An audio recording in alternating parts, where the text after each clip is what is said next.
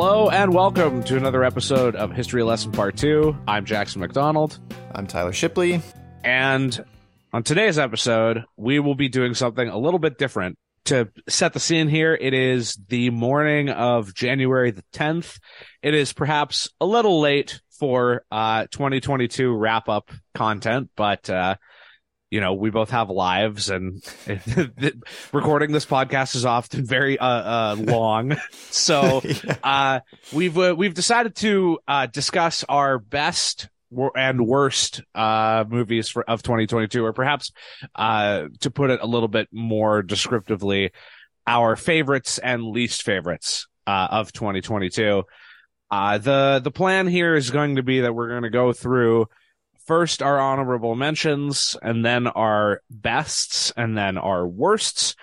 Uh, I think in, I'm going to say in semi ascending order, although I know for me, I, I don't have a firm ranking necessarily, especially for my worsts. So we'll kind of see how it goes. Some of our movies we're going to have a lot to say about, others not so much.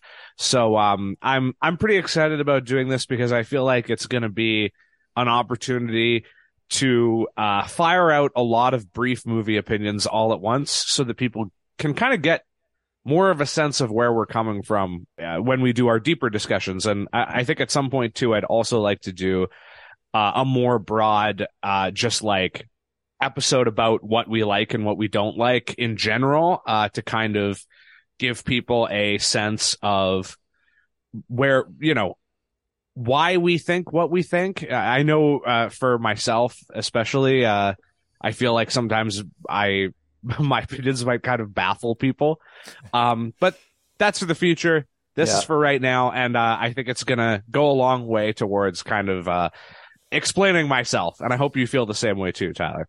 Yeah, absolutely. Like I think the, the, what I always find interesting is that uh, when you and I um, disagree, the, the films that you and I seem to disagree about the most, i I'm noticing usually fall into the same category, which is relatively simplistic, straight ahead, uh, sort of like unsubtle criticisms of the status quo. Mm-hmm. Um, and, and there's a lot of movies like that. And, and so in those movies, it's like those are the ones that you and I seem to just like it, it falls down to personal preference. Yeah, um, totally. At, yeah. Right. Whereas if there's a movie where there's a really solid, well conceived critique, we usually both like it. If there's a movie that's mm. just retrograde and reactionary, like the Boondock Saints, we both hate it. But it's those ones in the middle, and I know, uh, you know, that one of those is going to come up today. Um, and yes, those are the ones yeah, that I'm excited. You know, it'll yeah, it'll be interesting for us to parse, kind of like, well, what is it? Why, you know, why did why did you dislike Parasite?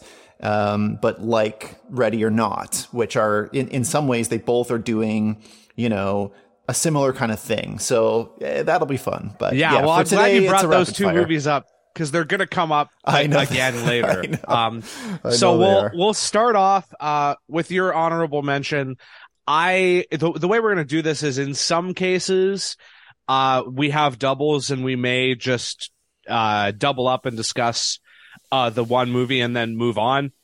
In other cases, I might hold off on my opinion for when I do my list, but, uh, you know, we'll just sort of play it by ear. So I'll let you, uh, you go first. I think I did quite large lists and you did somewhat smaller lists. That's fine. Uh, but why don't you, you start me off with your, your first honorable mention? Yeah, I tried to contain. Uh, I tried to do six, six, and six of each. Um, That's so great. there's things that got you know. That's much more uh, restraint than than I exhibited. I'm, so I'm conscious that the, our last episode needed to be broken into two because it was so long.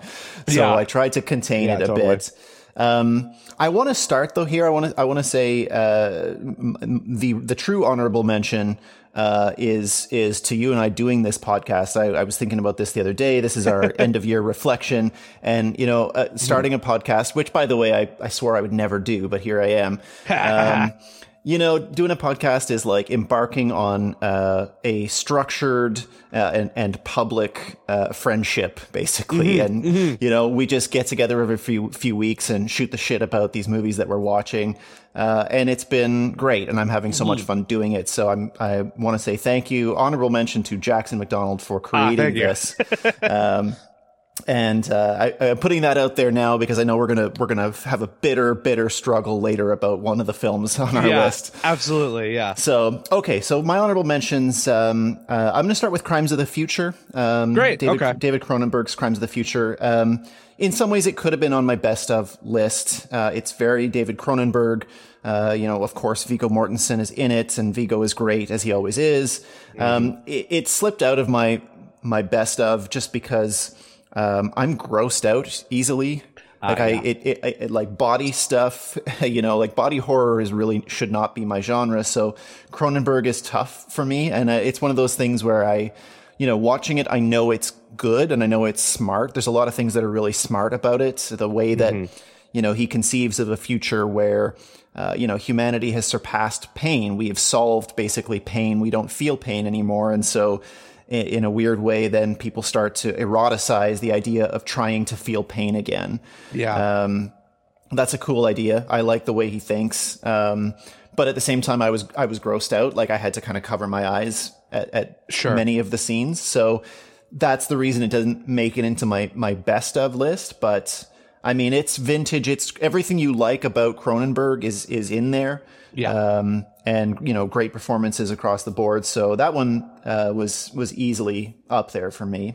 Yeah, that one is is firmly uh, planted in my top ten, and I'll just we'll just skirt by it right now because uh, I don't have too much more to say about it other than what you said. But uh, it is one of I think like the more fascinating and interesting sci-fi futures I have seen imagined on screen in quite some time, and mm-hmm. I went to see it by myself in the theater and uh, when it ended, like I wasn't expecting it to end necessarily. Mm-hmm. I, I mm-hmm. found the ending like very abrupt and mm-hmm. and very kind of like I was kind of taken aback, and I just sat there mm-hmm. for for like half the credits, just going like, yeah, whoa, what the fuck? And I and I actually like had to like take a minute and be like, did I like that? Mm-hmm. And then and then I thought about it for a second, and I was like, yeah, no, I really like that. That was really, really good. Um, yeah. But it, it is like, uh, I would say, you know, uh, so I love body horror. So that, uh, and I love Cronenberg. So that stuff didn't bother me, but I did find it very, um, challenging in a way that some of Cronenberg's movies are, are not as challenging, uh, especially his recent ones. Like it's not as watchable or as I, I, hesitate to say fun because there are no David Cronenberg movies that are fun. No. But, you know, uh, there are certainly ones like, you know, A History of Violence or Videodrome that are like breezier that maybe have uh, some humor in them. This one was yeah. was was tough to get through, but I thought it yeah. was really fantastic. eXistenZ. eXistenZ is fun. Yeah. I haven't seen um, it in a long time, but I I remember it being good. When we when we do our Cronenberg uh, yeah. episode, yeah. I will have a lot to say about eXistenZ. It is my favorite of his. And yeah, we got to do a Cronenberg episode, yeah, no question. I've literally cleared a room, forced my friends to watch eXistenZ, and, and basically Amazing. cleared the room because everyone hated it, and I was just enthralled. Brilliant.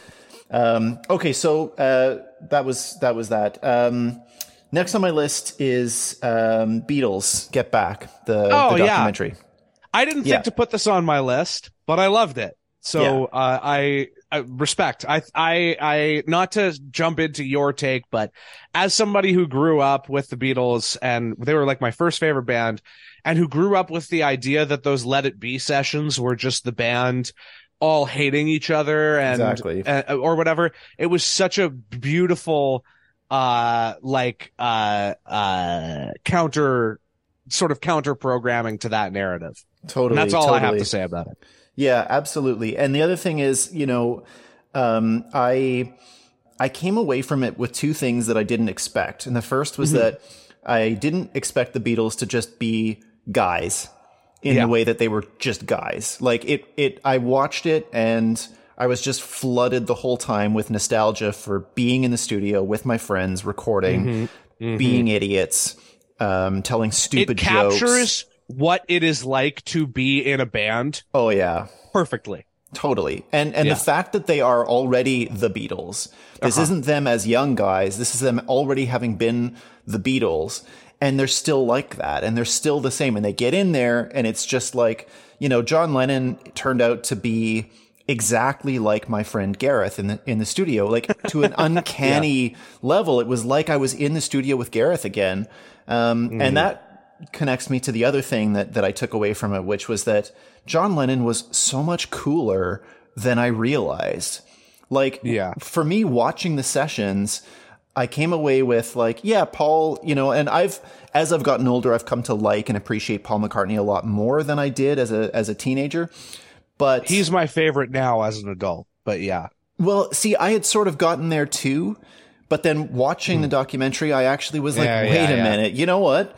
John is really funny. He is really sharp. He's really funny. He actually doesn't dominate the room in the way that no. you expect uh-uh. him to. But no, he Paul is, does. Paul does. Yeah, Paul is overbearing and telling everyone what to do, and John is actually quite quiet and yet mm-hmm. John is the gravity in the room. Everyone defers yeah. to John not because he like tells everyone off, but because he's just so fucking cool. like, yeah, I, I just I did not expect that going in. I had gotten to the point where I probably would have said John was my least favorite Beatle, and I came away from it totally feeling differently. So, yeah. And the hats other off thing to I, Peter I, Jackson I, for the work he did there. Yeah, fantastic work.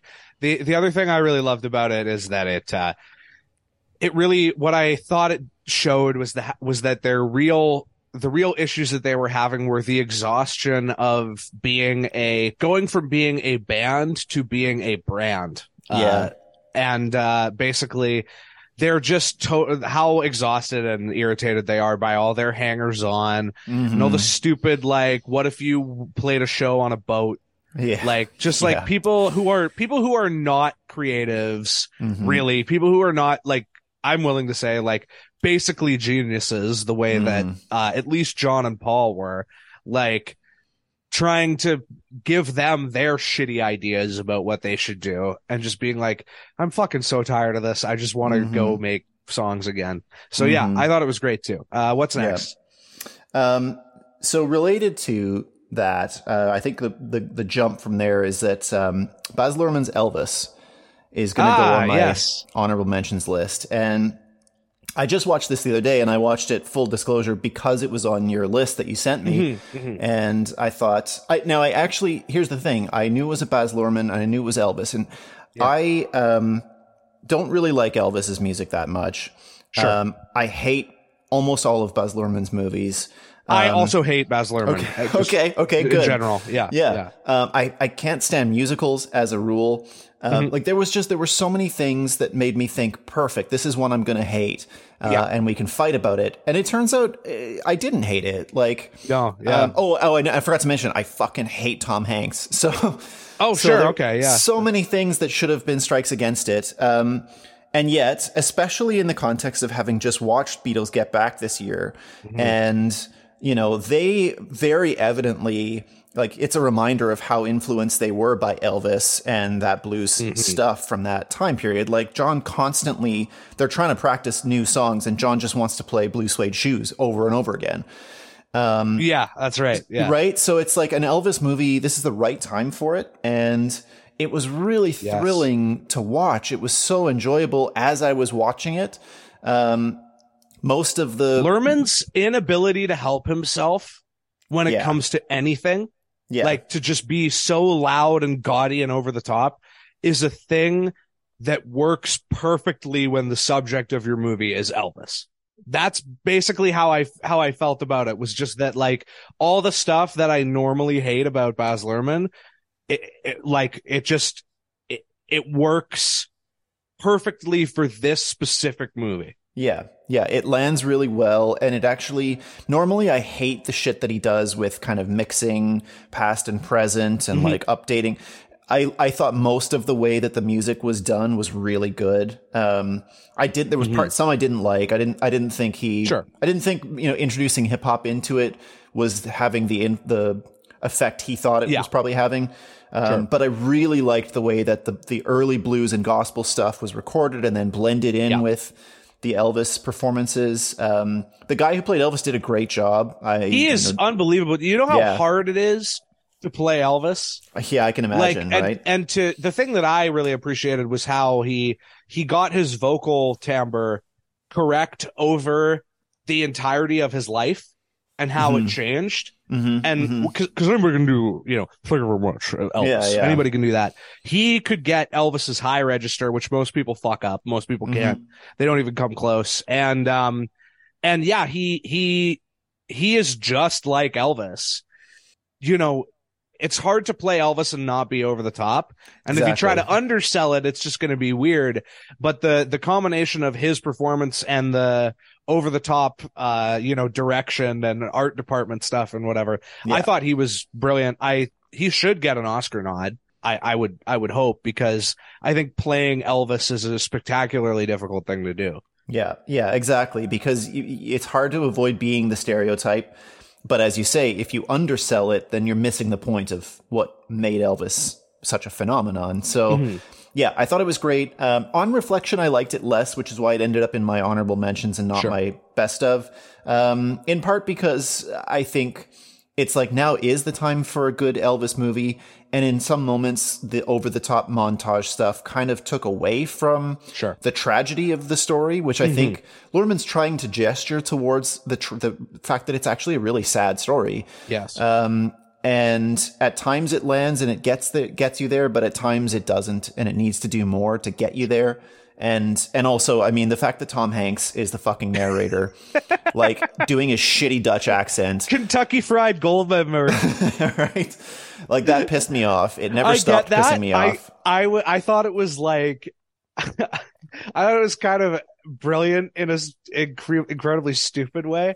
like it, it uh, once again, like we've discussed, like some movies are great by accident. Yeah. That's kind of how I feel about a lot of the stuff in Elvis is like, yeah, fair. If you're not with what Tom Hanks is doing in it, I totally understand.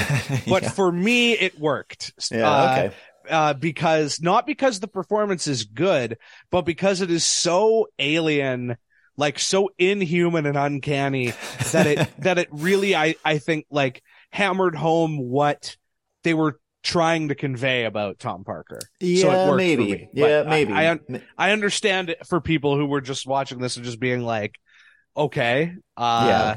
Why is why is Mike Myers like yeah. why is a Mike Myers character exactly? It's like fat bastard running the fucking show, you know? Yeah, exactly. Yeah. But I mean, in fairness, I think also I didn't like that they gave the Colonel the sort of the power of narration. Sure. Even though the film yeah. is supposed to be about the Colonel being the villain and mm-hmm. the, you know the chief manipulator, which mm-hmm. I, I mean that is what the film's trying to do, and I respect that and I appreciate that. But also, I feel like it undermined that project by having him still narrate the story and kind of be in a position to shape your viewing of it. So that was yeah. that left me a little bit cold, but um, nevertheless, uh, it's on the list. Okay, so moving on to um, I guess this is my fourth um, Pinocchio. Ah. Del, Del Toro's Pinocchio. Um, I kept it on here. This is one that, in some ways, I kind of wanted to put. Like, I didn't think it kind of made the cut, but I kept it as an honorable mention in part just because I wanted to talk about it. Sure. Um, Del Toro's Pinocchio is is very interesting. Um, it's beautiful to watch, as you would expect. Um, it's the animation smart. is great. The animation's incredible.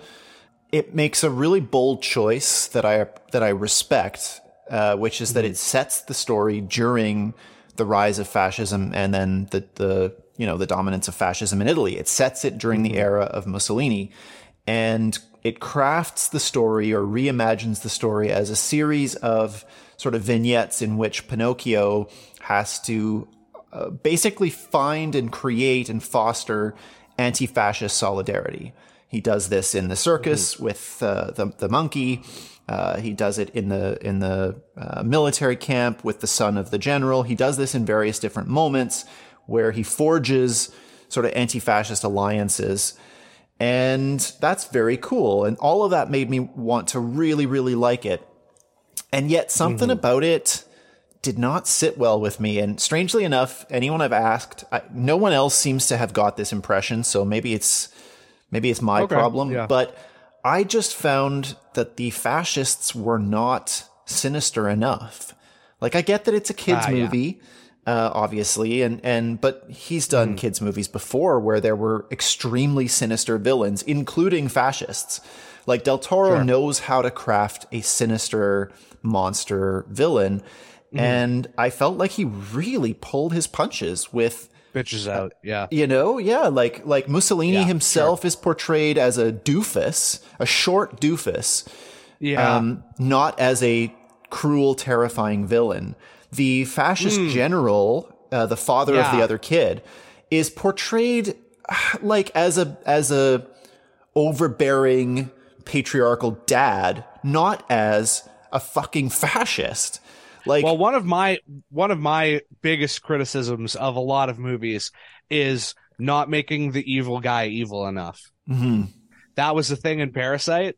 Uh, mm-hmm, mm-hmm. I I agree actually with your take on Pinocchio, but we'll get uh, to my thoughts on it a little bit later. Okay. And okay. and there's also another movie where I kind of sort of feel the same way. Okay. Uh, maybe yeah. not as obviously, but um, yeah. Anything anything okay. more on Pinocchio, or do you have? Uh, no, that's that's it. That's all on? I wanted to say about okay, that, and it sounds like we'll come back to it. And then we the, will, yeah. Uh, the last two on my list. One is I'll skip through this because uh, sure. I know you've got stuff to say about Prey. Um, oh yeah, the, the sure. new update Perfect. in the in the Predator franchise. So it's on my honorable mm-hmm. mentions, but I'm going to let Jackson take the lead on that. And then, um, oh yeah, and then Kids in the Hall, comedy punks. Um, oh yeah, totally. I really, so I really loved the new Kids in the Hall. I was, I expected mm-hmm. nothing. I went in expecting old guys who aren't funny anymore. I was sure. really surprised that the new stuff was funny and held up. Uh, and so that made me watch the documentary. And the documentary was really great. It, um, it actually contextualized the rise of Kids in the Hall very well and the context in which they kind of emerged. And um, I, I, just, I, I, really liked it. I, I, found myself weirdly nostalgic for an era that I was like a kid in. Um, yes. And you know, I was not. It's not. I wasn't watching Kids in the Hall as they were getting big. I was no. really too young for it at that time. Um, they were a staple of uh, of like uh, the comedy network or whatever though when I was a kid. Yeah, sure. I know, like, I know. I mean, because yeah. they never really went out of style because they their stuff stayed funny. Um, well, because so yeah, it's very, it's not attached to the cultural moment, mm-hmm, really. Yeah, that exactly. much. At least, like, I'm not a big Kids in the Hall guy in the sense that I've just never done my time like looking into it. Um, I've been shown stuff and thought it was funny. Like I always thought, uh, Doors, the Doors fan sketch was funny, mm-hmm. but first the horse that's yeah. that's funny. Um, that's like that's kind of the extent that I that I know. But I, from what I've seen of them, they're they were never trying to do like topical humor. No, and as a result, it ages way way way better. Yeah, uh, you know, kind of like uh, uh, you know, I think you should leave or whatever, mm-hmm, which I think mm-hmm. is going to age really well because it's completely detached from the cultural moment. Yeah. So totally. yeah, I'm yeah. not surprised and, that it ages well. Yeah, exactly. And and in the documentary, like I I I had that sense of kind of you know when you see a place that you know I I, I you I'm not a nationalist I never will be I don't oh, give no. shit about yeah. Canada um, but but a place that I know so you know like so seeing Toronto in certain moments you know that's comforting in, in, in its own way sure. I was even going to say when when watching Crimes of the Future the arrival of Don McKellar. Like every time Don McKellar is in a Cronenberg movie, like a part mm. of me is just like, yes, you know, this, he's just some fucking guy in Toronto. Like he is sure. The most Toronto actor that has ever existed. And the fact that he just always shows up in these Cronenberg movies, you know, it just, it's this little comfort of kind of just familiarity, which I also had with, you know, the kids in the hall, especially their early, the early footage. Um, sure. So that is my honorable mentions list. Okay, great. Uh, I'm going to speed through mine pretty quickly. Prey was not on either of my lists just because I didn't actually watch it in 2022. I watched it at your behest, uh, not last night, but the night before, uh, and can say definitively it would have been on at least, at least my honorable mention list if I had seen it earlier. Uh, I thought it was really good. Like I, I, I, it's a, it's a testament to just not trying to do too much, in my opinion. Like it really is not overly ambitious. Uh, mm-hmm. Uh, it's just like it, it takes a, a, really, really simple concept, uh, one that I'm shocked has never been tried before. Uh, like put the predator in a historical period. yeah. Why has yeah. no one thought of that before? Like most of the, pre- I, I didn't even think the first Predator movie was that good. Personally, yeah. personally. Yeah. I know some people really love it. My biggest complaint about both about every Predator movie is the Predator looks so dope. Why do you spend so much time making him invisible, which looks like shit? yeah. Um, this one That's does true. more with the invisibility, I think, than I've seen in any other Predator movie because they do they've found cool ways to like there's a scene where he's running through a, a, a field of tall grass and it's like an overhead shot and you see the grass uh, getting like smushed. Mm-hmm. Uh, yeah, that yeah, looks yeah. really good. The blood splattering across him while he's invisible. Mm-hmm. Like they do a lot with the, with the invisibility on this one. So I give them credit for that. Very cool, uh, to just see, you know, I believe it's, uh, uh, the Comanche peoples mm-hmm. of the, the Great Plains. Um, but any really like any indigenous thing at all rendered so painstakingly and uh, accurately on screen. Yeah. Uh, I love that the, the, all the French fur traders are just a bunch of morons. Yeah. And, mm-hmm. uh, you know, spoilers obviously for all of those movies, but, but particularly go forward 30 seconds if you don't want this ruined for you. Uh, the guy shooting the predator in the face and then having the bullet come back and dome him in the face and yeah, die yeah, yeah. was uh, one of the funniest things I saw in a movie this year. Um, yeah, I thought it was great. Not trying too hard, looked mostly pretty good. Have a couple of minor criticisms, but they basically apply to any other movie that would try to do the same thing. So it's not even worth it to really get into it. And and probably, I mean, when you know anything that I'll want to say about that movie, I'll I'll say when we have our bigger discussion about James Cameron, Avatar, etc. Sure, okay. Because I know that's yeah. going to come up today, but also like well, that'll be its own episode. Yes, absolutely. Okay.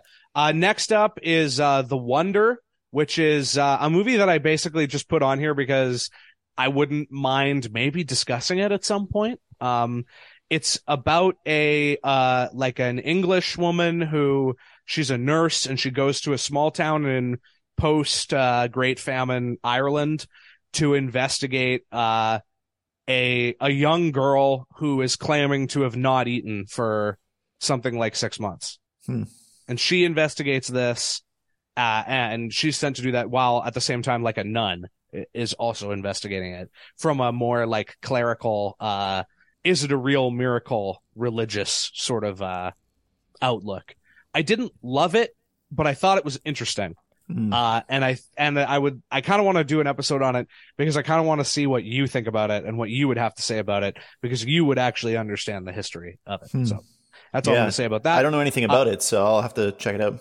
It was also based on a book that my wife read, so that's why we watched it. Next up is uh, X, which is just a very fun uh, 70s period horror movie about how old people are gross. Thought it was really good. Mm-hmm. Uh, Next up, The Unbearable Weight of Massive Talent, which I know you have things to say about.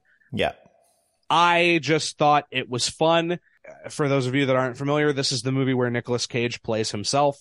Uh, that's really all you need to know about it, I think, in terms of plot.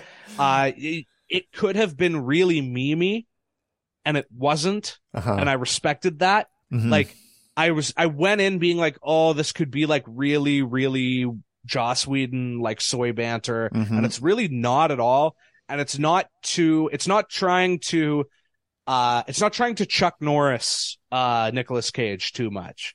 It's not going in and being like, lol, Nicolas Cage yeah. is so epic. Yeah. You know, it's really just a very fun buddy comedy mm-hmm. with, with Nicolas Cage playing himself and Pedro Pascal uh, playing a very fun character, maybe yeah. even more fun in the movie than than Nick Cage is. Yeah, Pedro Pascal stole it. Like he, well, no, he didn't steal it, but he made it work because yes. he yeah. was so earnest. Pedro Pascal plays. Uh, uh, you, you, are never sure just how involved he is in organized crime, but he is somewhere in the matrix of organized crime. This wealthy uh, Spanish yeah. guy who is a huge super fan of Nicolas Cage, knows all of his films, and yes. and Pedro Pascal is like your way in because you know, the way that he loves all of those movies is the way that, I mean, certainly for me, the way that I love them. I love Nicolas Cage. I'm, I've always, yeah, I never too. stopped loving Nicolas Cage at any point. Um, and, and you're right. I had the same fear. Uh, they're going to turn this into, they're going to basically make fun of Nicolas Cage or he's going to make fun of himself or it's going to just be this big joke. Um, Which he, they, he does do a little bit, yes, just enough. But ju- but but in ways that are really sensitive. They aren't like yes. obvious. Yeah. Like there's no mention of the bees. I don't think there's any mention of the bees. No. Yeah. Which you know, I mean, I love the scene. It's really funny, but I'm glad it wasn't there. It's but you know, you can't make it funnier exactly than it was. Exactly, and that is a thing that a lot of people. Again, it's going to come up later. A lot of people struggle with is yeah you can't you can't cheat code your way to being funny by taking a thing that is already as funny as it could be. Mm-hmm. People yeah. struggled with this with Trump so much. Yes, like, absolutely. The real Trump was always funnier than funnier than anything you could say yes. about him or or do with him. Really, yeah. Uh, yeah no, Nicolas the... Cage could be like that. Mm-hmm. But they, they, they, the filmmakers showed a lot of restraint. I thought. Well, they, eh, the best lines are are actually sort of some of the mo- more sincere but also funny lines. Like the, my favorite line in the whole movie is when they're sitting like by the dock or whatever, and Pedro Pascal says something about uh, Captain Corelli's mandolin, and Nicolas Cage sort of casually is like a deeply underrated film, and, it's, and it's like yes, it is. That's exactly That's right. And and you know most people who who are casual Nicolas Cage meme fans would not think of Captain Corelli's mandolin. Um, you know, so it, it, it was just, it was packed with those little treats for people who, um, you know, have appreciated all of the movies he made. One other thing I want to say about it, and I know I'm taking a little time with it, but this was on my best That's of okay. list, so I'm yes, I, I, feel yes. justified. That's okay. Um, yeah. You know, one thing that I really, really appreciated about the film was that the guys that wrote it um, you know, when they pitched it to Nicolas Cage, he actually sort of sat down with them and worked on the script and, and they oh, adjusted oh, nice. things. Like, for instance, the ways in which they had crafted Nicolas Cage as the shitty dad. He kind of was like, Hey, just a second. Um, like that's not, I'm not like that. Like there's ways in which I, yeah. I can be, you know, a shitty dad, but that, but not like that. So they they sure. actually sort of softened the way that he was as a father, and they made his his mm-hmm. bad father stuff a lot less bad, I guess. Mm-hmm. Um, yeah. And that was at the at the behest of of Nicolas Cage to say like, no, I got a I've got a good relationship with my daughter, like you know, and I don't want to yeah, portray totally. our family in this way. So yeah, it, it just sounded like, you know, from at every stage of it, of the production of the film, it was like, it was a really good faith kind of thing. And it was yes, Nicolas Cage totally. in good faith, having a laugh at himself without being stupid about it um, or over the top. Um, eh, you know, which is a funny thing to say about a movie where he screams Nicolas fucking Cage. yeah, but uh, yeah. Anyways, great film, great film. Yeah, I enjoyed it a lot. Uh, and then, so I have two more honorable mentions here that both fall under the category of movies that other people thought were great that I thought were just merely pretty good. The first of them being Nope. Don't have a ton of a ton to say about it honestly because we're gonna do a Jordan Peele episode for sure. I basically thought just thought that it was a pretty good like kaiju movie. Mm-hmm. Kind of Spielbergy uh, in a good way. Uh, fun to watch on a big screen. But uh, you know, I I kind of think Jordan Peele needs to uh, work on his his metaphors a little bit in terms of uh, how much he wants to use them, the the way in which he wants to deploy them. Because I thought this was very much like a movie that is really trying to make you think that it has something deep to say, but is ultimately just a movie about a bunch of people getting chased by a big vacuum. Um, yeah. and would have been better, uh, without kind of that extra element of trying to be like, oh, uh, you know, it kills people because they can't look away. And, you know, the whole kind of thing with the chimp that I thought just like felt really out of place, uh, mm-hmm. for me personally, uh, in the movie. Uh, the strength of Get Out was that it was not a metaphor, like it was just mm-hmm. obvious, mm-hmm. you know, yeah. straightforward. The yeah. strength of Us is that it had multiple interpretations and was actually like so opaque that I think it became interesting, uh, mm-hmm. trying to determine like what exactly he's trying to say in it. Uh, this one fell in the like anti Goldilocks zone mm-hmm. for me yeah. of just like not really uh it just didn't really work for me uh, despite the fact that i thought most of the movie most of the elements of the movie were pretty good. Yeah, yeah, I, I share most of that, and I, you know, save it for when we. I think we should do an episode, yeah, um, just about those films because, yes. especially uh, the second one, I think there's a lot more uh, that I would want to say about that one. But uh, yeah, me too. Yeah, no, my personal I, favorite. I agree with you, and I think uh, similarly, it was in my list of kind of like, yeah, this was good. It's it's certainly worth mention, but didn't even hang in in the honorable mentions ultimately. It's a very reasons. firm third behind yeah. the other two movies, yeah, in my yeah. opinion, and I kind of mm-hmm. think anybody who's uh, who says otherwise is sort of kidding themselves. But, yeah. Uh, and then my last one, once again, maybe one that will piss people off that I only gave like a 3.5 that I didn't put in my top 10 is Everything Everywhere All at Once. I will, I'll just say a few things about it. One, this movie is not for me, and that's fine. Uh, so like, if it was for you and you really loved it and give it a five out of five, I'm not going to tell you you're wrong. That's fine. Uh, it wasn't for me. And so there's a limit to how much I can criticize it. But at the same time, it was a little, just a, for me personally, a little too, uh, lol, so random, epic bacon kind of sense of humor. Yeah. Um, and it basically felt like it was originally a spec script for a Marvel movie that was too good and too interesting and too creative uh-huh. to be a Marvel movie. And so they made adjustments to it to make it kind of more of a, have more of an indie hit world, word of mouth kind of vibe to it. Mm-hmm. And, um, I don't have a problem with that. Like, I think it's great to ultimately make like a, uh, a big like Marvel style, like multiverse movie that centers around like, you know, a 50 year old Asian woman or whatever. That's super cool. More movies like that is fine with me. But I also just kind of think that like, for me, the horizon of what we can achieve with film should, our bar should be a little higher than prestige Marvel movie. Yeah. I guess. Um, yeah. so that's, that's what I'll say about that. And, uh, and yeah, that closes off my, my honorable mention. So let's get into the best ofs. Uh, there'll be a lot of repeating here, so hopefully we we don't uh, spend too much time on anything. I actually think we got through that uh, reasonably quickly. So what uh, what starts off your best of list? Okay, so uh, again, I kept it to six. Um, sure. I already talked about unbearable weight of massive talent, so we've covered that one. Yep. Um, cheating a little bit because I know we said limited series, and this may yeah. actually end up being uh, like there may be more seasons of it, but um, sure. Andor, um, mm-hmm. the Star Wars uh, universe uh, TV show that focuses on the character of Cassian Andor from Rogue One. Yeah, from Rogue One, um, uh, played by Diego Luna. Uh, the show is phenomenal. It has no business existing in the Star Wars, um, you know, universe, whatever it's called.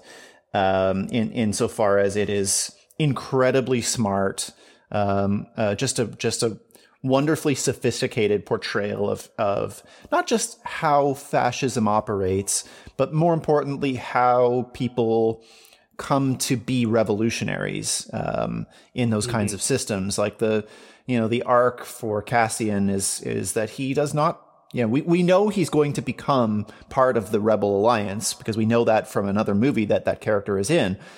But this show starts yes, with him yeah. just being a guy who's trying to get by, basically, and look out for himself. Yeah. And he stays that way through most of the show. Like, it's not like one thing happens and suddenly he's like, I'm going to join the cause. Um, that's not at all the way life is. That's not at all the way people are. Um, it, a lot of things have to come together for a person to, you know, get to the stage where they're going to take up arms uh, you, hmm. you, know, in a revolutionary movement. And this show do terrorism, literally. Yeah, right. In uh, in in uh, in the case of the Rogue One, which I, I so I've watched the first two episodes of this. Seems okay so far. We'll see where it goes. H- haven't seen the whole thing yet. Saw Rogue One. Thought it was pretty good, uh, given the circumstances, and certainly in comparison to the other mm-hmm. uh, post Lucas Star Wars stuff that's been made. But what is depicted in Rogue One is a bunch of people doing terrorism. Yes. Um, yeah. So so yeah, like uh, how that happens is interesting. And I also not to we're gonna do a Star Wars episode at some yes, point. that's a good Um, idea. And uh, one thing that I do think is is, is funny is that people have made the point basically that um, if you go back now and watch the original Star Wars movie, specifically the first one, it is essentially the story of like someone in Al Qaeda who Yeah. like you know has their it's like oh yeah my family home was destroyed by a drone you, you you know and so I planted a bomb in this uh this big like military center or whatever interesting reading of it anyways. Yeah, yeah, yeah. No, Um, I'll, I'm looking forward to our Star Wars episode, and and when we do that, I'll talk more about Andor. But uh, yeah you know, but both with the main character and also um, the many side characters. There's a there's a mini arc where they are in prison um, that's just incredibly well. Uh, just very, very thoughtfully written, and the characters are very thoughtfully written, and the process is, um, yeah, it just it it, it stands out amongst uh, that kind of, you know, MCU slash Star Wars type stuff. Totally. Uh, I look no- forward to getting to that part no lightsabers, not a single lightsaber. No one uses the Force. Uh, everything that happens in the show could happen in any, you know, basically interstellar kind of system.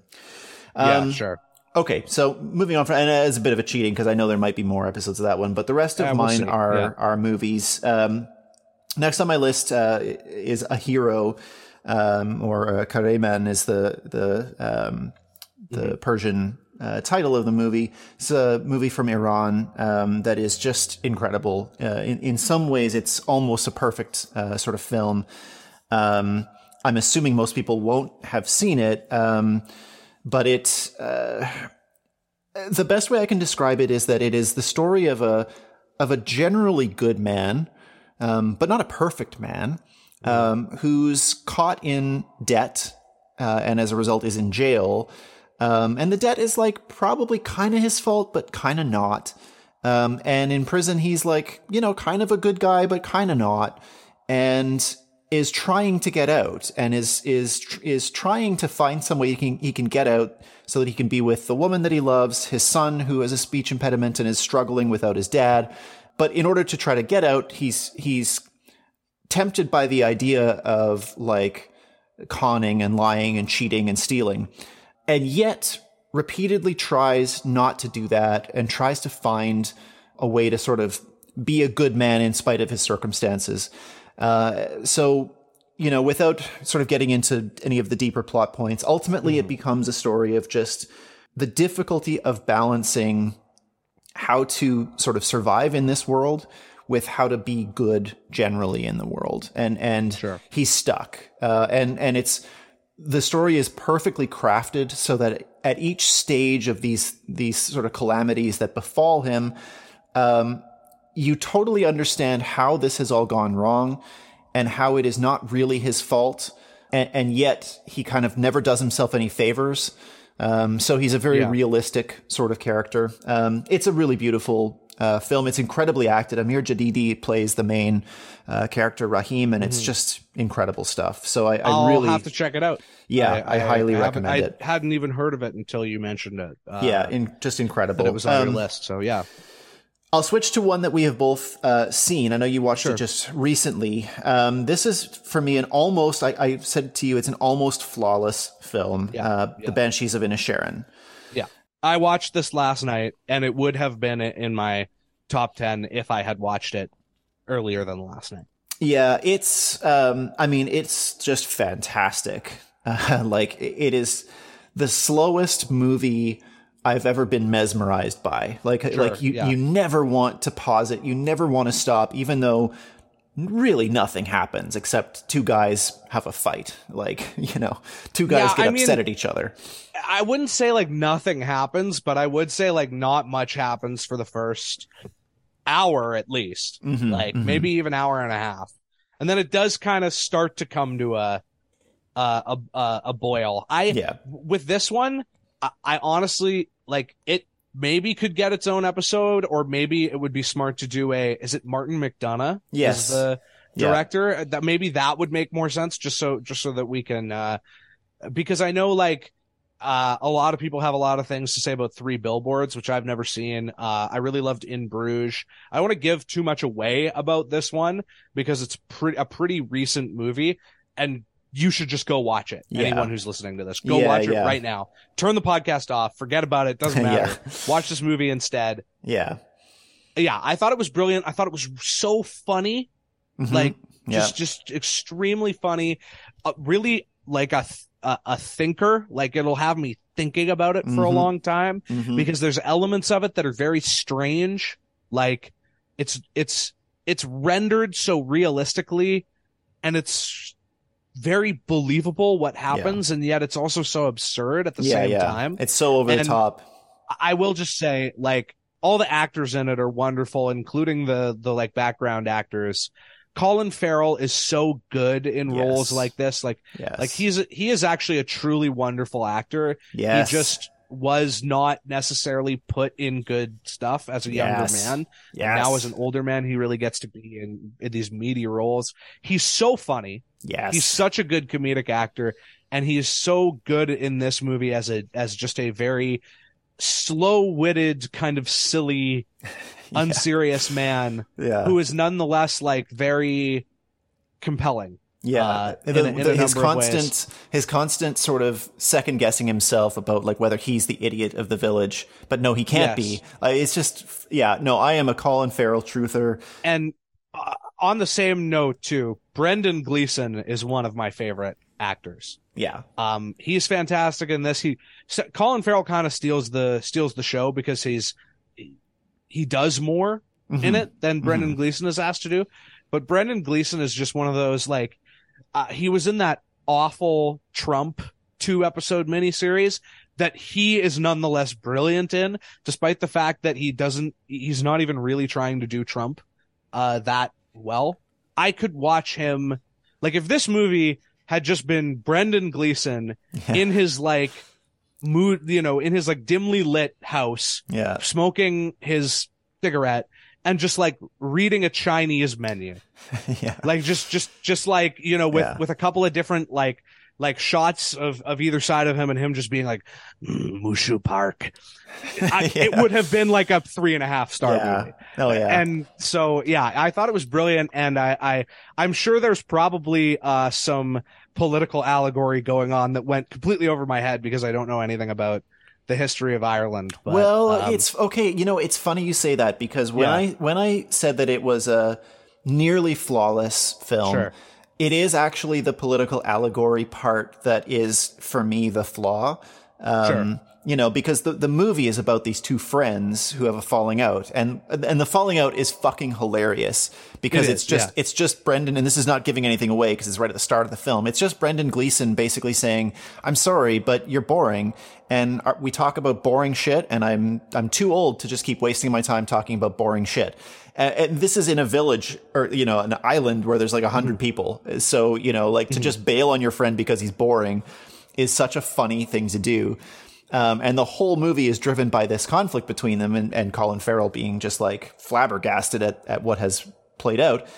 But the civil war in Ireland is taking place on the mainland, just across mm. from the island. The, it's a fictional island, but you know, this island on the west of, of uh, Ireland. Sure. And it's meant to be obviously a, a, metaphor. Now, it is is a metaphor where the Civil War is a metaphor for the conflict between Brendan Gleeson, uh, Colm in the in the movie, and Colin Farrell's mm-hmm. character Padraig, or is it that the conflict between the two friends is meant to be a metaphor for the Civil War? And if it is the latter, then I have beef because um, the Civil War in Ireland was yeah, I don't about, think it really works. No, done not at all. It was a it was there was something yeah. hugely important at stake in the Civil War. It was uh, a war against English occupation and colonialism, um, which stopped short mm. um, too soon. And some people were like, "No, we have not actually finished this." fight for independence and others were like this yeah. is good enough we've got our own flag um, hugely hugely important uh, things were at stake in that war which is not the case on Inisherin between Colm and Padraig. It's something yeah. quite quite which is why I don't actually think that that it is intended as a straight one to one political allegory. I, I, I, as I said, this is this one's a thinker. Yeah, there, I think there's more going on. Um, and it's uh, we can discuss that when we yeah. we'll do a Martin McDonagh eh, episode. We should, it. we Why should, not? because yeah, yeah, to to pair it with In Bruges. I mean, both movies were just yeah. so good. Absolutely um, loved In Bruges, and I will I will say just to close it out, uh, though that a movie called The Banshees of Inisherin about two Irish guys at the end of the Civil War who decide to stop being friends is is like basically note for note a movie I would make up to make yeah. fun of like the Oscars. Yeah. Or like for for more inside baseball, like the kind of movie that I would say Vyas likes. Who the guy that I, I, I do another show with him and I I share a Criterion collection. He gave me his password for it or whatever. Uh, that is nonetheless like almost a perfect movie. Yeah. Yeah. Um, yeah. Yep. Great film. Recommended highly. Um, Okay, next uh, I've got two more on my list. Uh, one is The Northman, mm-hmm. um, which I yeah. uh, I just watched, uh, mm-hmm. and and I I watched it and immediately put it on my list. It was one that was on your list, and and I I knew I had wanted to see it. I was waiting for it to be available on a streaming site. It finally became available on a streaming site that I have, so I was like, I'm going to grab this. Yeah. Um, it's excellent. I mean, uh, I don't have a lot really to say. I'm still kind of thinking through it, but mm-hmm. um, you know, the the basic premise, which is that um, you know uh, Robert Eggers, who who did the the Vitch, um, yes. you know, the folk horror movie, the the Vitch. Uh, yes, he, he, basically applies the same sort of tonal stuff mm-hmm. to uh, a Viking saga, um, and and a particular Viking saga that is the story upon which Shakespeare based Hamlet.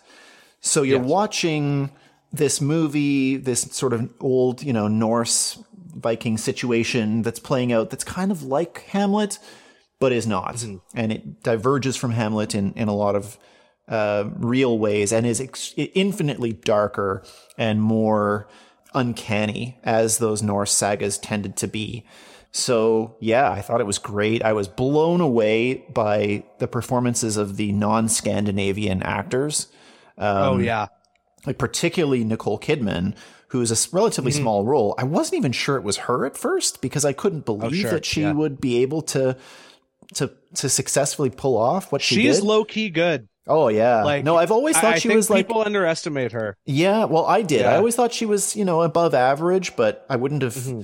But this was, I mean, when she starts like screaming in Old Norse, uh, like it's yeah. in, it's surprising and, and really good. Um, she does, uh, she does like characters that have like an undercurrent of, um, cruelty and perhaps instability. Oh yeah. Uh, very well, particularly I think because she's had a lot of plastic surgery. okay. And so uh, she kind of has this uh, when when she's not emoting has this very frozen look uh, mm-hmm. to her that I think like I think I'm pro plastic surgery.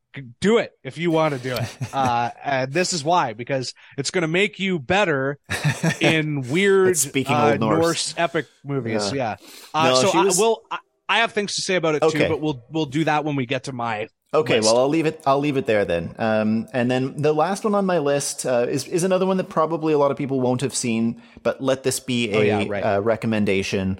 Okay, uh, and again. after this, you can't you can't take the coward's way out. You have to say the other one that was that was almost in your okay. list. Okay. Okay. Yeah. Yeah. yeah. okay. I will. Um, first, first, um, uh, Argentina 1985 is the title of the film. Um, it's not a great title. Uh, if I have a beef with the film, it's that the title is sure. not very compelling. Argentina 1985, and that Sounds is the like original Neutral Milk Hotel song. Yeah, I know, right? And that's the original title. That's the original Spanish language Argentinian yep. title of the yep. film. That's not like the shitty Netflix title that they give. I hate when Netflix gives an English language title to foreign yeah. movies. That pisses me off so much. Yeah. But this is not that. This that's just actually the title. So I actually didn't watch it for a while because of that, and then eventually I was like, no, I gotta, I gotta settle in with this and it's incredible. Strangely enough, it's my second favorite movie with Ricardo Darin about the Argentinian uh, military dictatorship, which very specific, yeah, is is very incredibly specific. But that's because yeah. the other one is one of my top five films of all time. It's The Secret in Their Eyes, the obviously original The Secret in Their mm. Eyes. Um, This is basically about the court cases when they, in 1985, mm-hmm. finally legally held the leaders of the military government accountable for what happened. Tens of thousands of people killed and disappeared. Uh, it was a hugely important event in Argentina, a generationally defining kind of uh, moment in, in reflection of what had happened. Um, it was really dangerous. It was really fraught. There was absolutely no certainty that um, the law would be upheld and that the military dictators would be held responsible. Uh, so it mattered a lot. The film is one of the really great things that the film does is throughout it is shot to look like 1980s footage. Now it's like mm-hmm. done very well so that it it's not actually grainy. Like you can see everything very clearly. Like the cinematography is really good, but it mm-hmm. always has the kind of tint of film reels or even news reels in the 80s. And mm-hmm. so they actually intersperse some real footage uh, very okay, seamlessly, yeah. uh, you know, of the trial itself and of people speaking. And the most uh, affecting moment of the film, it's a, just a short clip. You can tell that it is real footage of a woman speaking about her her sister who was killed. Wow. Uh, and you know, just briefly, her throat catches. Uh, and you, you know, watching it, it's you know really it grabs you because it is so real. So just an incredible film, and and yeah, I can't almost recommend watched it enough. that one. Just didn't have time, but one yeah. I want to see it for sure. Worth it, absolutely worth it. Yeah. On the note of cinematography too, just because I didn't, I missed the chance to say it, but both uh Prey and Banshees have just really stunningly beautiful second unit stuff of just landscape shots, mm-hmm. probably drone shots mm-hmm. of big empty fields uh, or you know the Irish coastline, uh, and that really added to both of those movies for totally. me well. Banshee, Banshees made me want to be on Inisherin, absolutely. Even, even despite the fact that you know every, everyone is a mess. Uh, yeah, it, it yeah, just looked certainly. so nice. Yeah, totally. Uh, eh, so yeah, to close out my my list is closed, but uh, I, I have to admit, oh, yeah, right. I have to own own this. Um, when I initially sent my list uh, to Jackson, I included a, show that well, somehow. Okay. Yes. Uh, somehow so it escaped let's, my let's knowledge. Yeah. Okay. Uh, okay. So there were there were two movies that were released in the early half of 2021. yeah. And there was a series that was released in 2019. All of which is yeah. very funny, but that's not actually what I'm talking about. I'm talking about the movie that you apparently took off your list that was on your list that did come out very, very recently in 2022. It's a movie directed by Rian Johnson. Oh, okay. Okay. Yeah. Yeah. Yeah. So, yes, uh, Glass Onion, a Knives Out movie. Uh, I don't know if I did. I ever put it on my best of. It I don't was think on your. I, it was on one of your lists. It I was, think it was on, my on honorable. Of, it was. I yeah. think it was on my honorable mentions. Okay. All right. All right. Eh, maybe it was. I you know maybe in the moment I maybe put it up up higher, but it sure. but it was certainly on my honorable mentions. It got it booted down and worked its way down. I have been given to believe that it is going to be on your worst of list. No comment. Um, my worst of list. We'll we'll get to it when we get to it. I just okay. wanted that yeah. out there that you yeah. put that on your on your. I thought your what list. you were getting at was was so I initially on the list had yeah. sent Jackson um, a, a, a, a TV series, series from 2019. from 2019 that I somehow thought, and I watched it in like 2019. Funny. I don't know how that's I possibly could have thought, but it's it's a show called To the Lake. Uh, mm. It is Russian and mm. and uh, it's actually really really good. It's a zombie yes. or pandemic apocalypse type show, um, mm. but set in Russia and with a lot of sort of Eastern European sensibilities about these things. Um, I I if it's still available, I mean, I kind of think they've probably purged everything Russian from Netflix. Yeah. But if it's still available, oh God, yeah. it is a great show. It is really a very interesting twist on that genre. But also, That's it's cool. from 2019. So, all right. So for my best of list, uh, this is going to be pretty, actually, we're going to be able to get through this quite quickly. So what I'm going to do, it, it's in no particular order. I, instead, what I'm going to do is I'm just going to group it together so that it leaves the maximum amount of time at the end for the ones I do want to talk about. First up, we'll just, I'll just go with the two we already discussed. Elvis and Crimes of the Future were on my, uh, were on my top 10 list, followed by, uh, some other ones that I just don't necessarily have a ton to say about. The people you're paying to be in shorts and Captain Ahab, the story of Dave Stieb are both sports documentaries produced by SB Nation and written and directed by Jon Bois, who I genuinely think is the greatest documentary filmmaker of our time. It is just absurd what he is able to do with a few graphics, Google Earth, a written script, and, you know, charts basically. Yeah. yeah, yeah. They're both very different. People you're paying to be in shorts is a two and a half hour ish feature on the 2011-12 Charlotte Bobcats, or the team with the worst record in modern NBA history, I believe, owned by Michael Jordan. And if you're thinking like, oh, these are just you know sports documentaries or whatever, they actually have a very always mm-hmm, have mm-hmm. some kind of interesting political valence to them. Yeah, yeah. In the people you're paying to be in shorts, they make a lot out of the fact that that Michael Jordan is basically the only labor billionaire. Yeah. A, a guy who became a billionaire yes, he did other things too, but basically by working, by being a basketball player, and was able to work his way into eventually owning an NHL or a NBA team.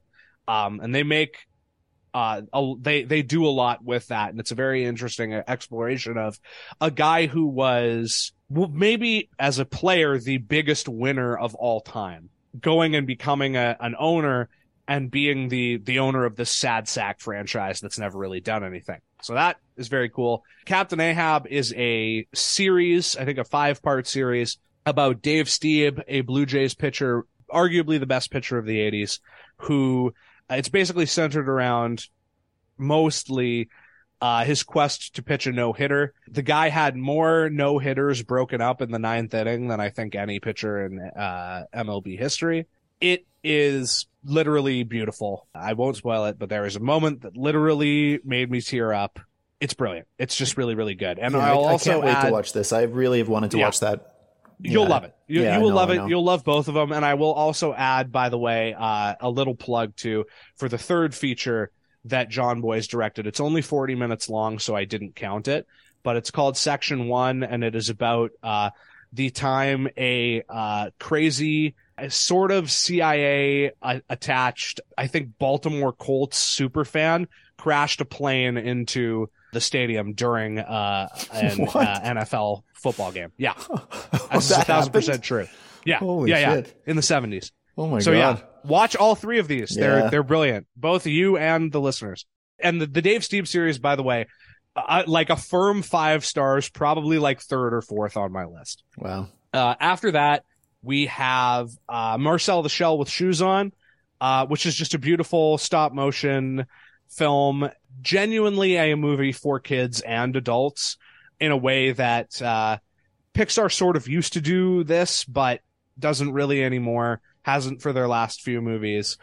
It's just it's just great. It's just it's really a really great meditation on grief. It's really cute, like just painfully cute sometimes. Marcel is uh, such a great iconic character, and I hope they make like five more of these things because they're great. Then we have uh, Jackass Forever, which was I think the first movie I saw in the theater, kind of post lockdown. I didn't grow up with Jackass. Uh, I kind of got into it as this movie was coming out because people were talking about it, and I thought that like the previous three movies were funny. They had their moments, but this one is brilliant. It's great from start to finish. There's almost no gross out gags. It's all stupid stunts and people doing stupid things. And I have not laughed that hard at a movie I, in I don't even know how long. Saw it with a friend of mine. The whole theater was just freaking out and laughing, and it was just such a such a purely joyful experience in the middle of such a depressing, horrible time. And it was genuinely, um, it warmed the cockles of my heart to see these guys not only doing this, but also very obviously taking COVID extremely seriously. When they're near each other, everyone is masked up. They had to get COVID tests every day, like before the shoot. And, uh, it also adds to, uh, the fact that on the rare, relatively rare occasions, thankfully, uh, that guys like throw up from something, they're doing it into surgical masks. uh, it was great. It was uh, genuinely a five star film for for what it is, for what it was trying to do. I really think Johnny Knoxville in particular is a very lovable, sweet man. uh, with a good heart who, uh, for some god-forsaken reason, is dedicated to destroying his testicles for our entertainment. So, so wow. uh, hats off to him. And so that leaves us with uh, the ones that I actually do want to spend some time to discuss. Uh, the first is Top Gun Maverick. Uh, I don't have a ton to say about it, but I will just say it, it deserved the praise that it got. It's a thrilling movie. It's kind of stupid in places, but that's what you go in expecting. All of the flight stuff is brilliant, is amazing. They're real planes.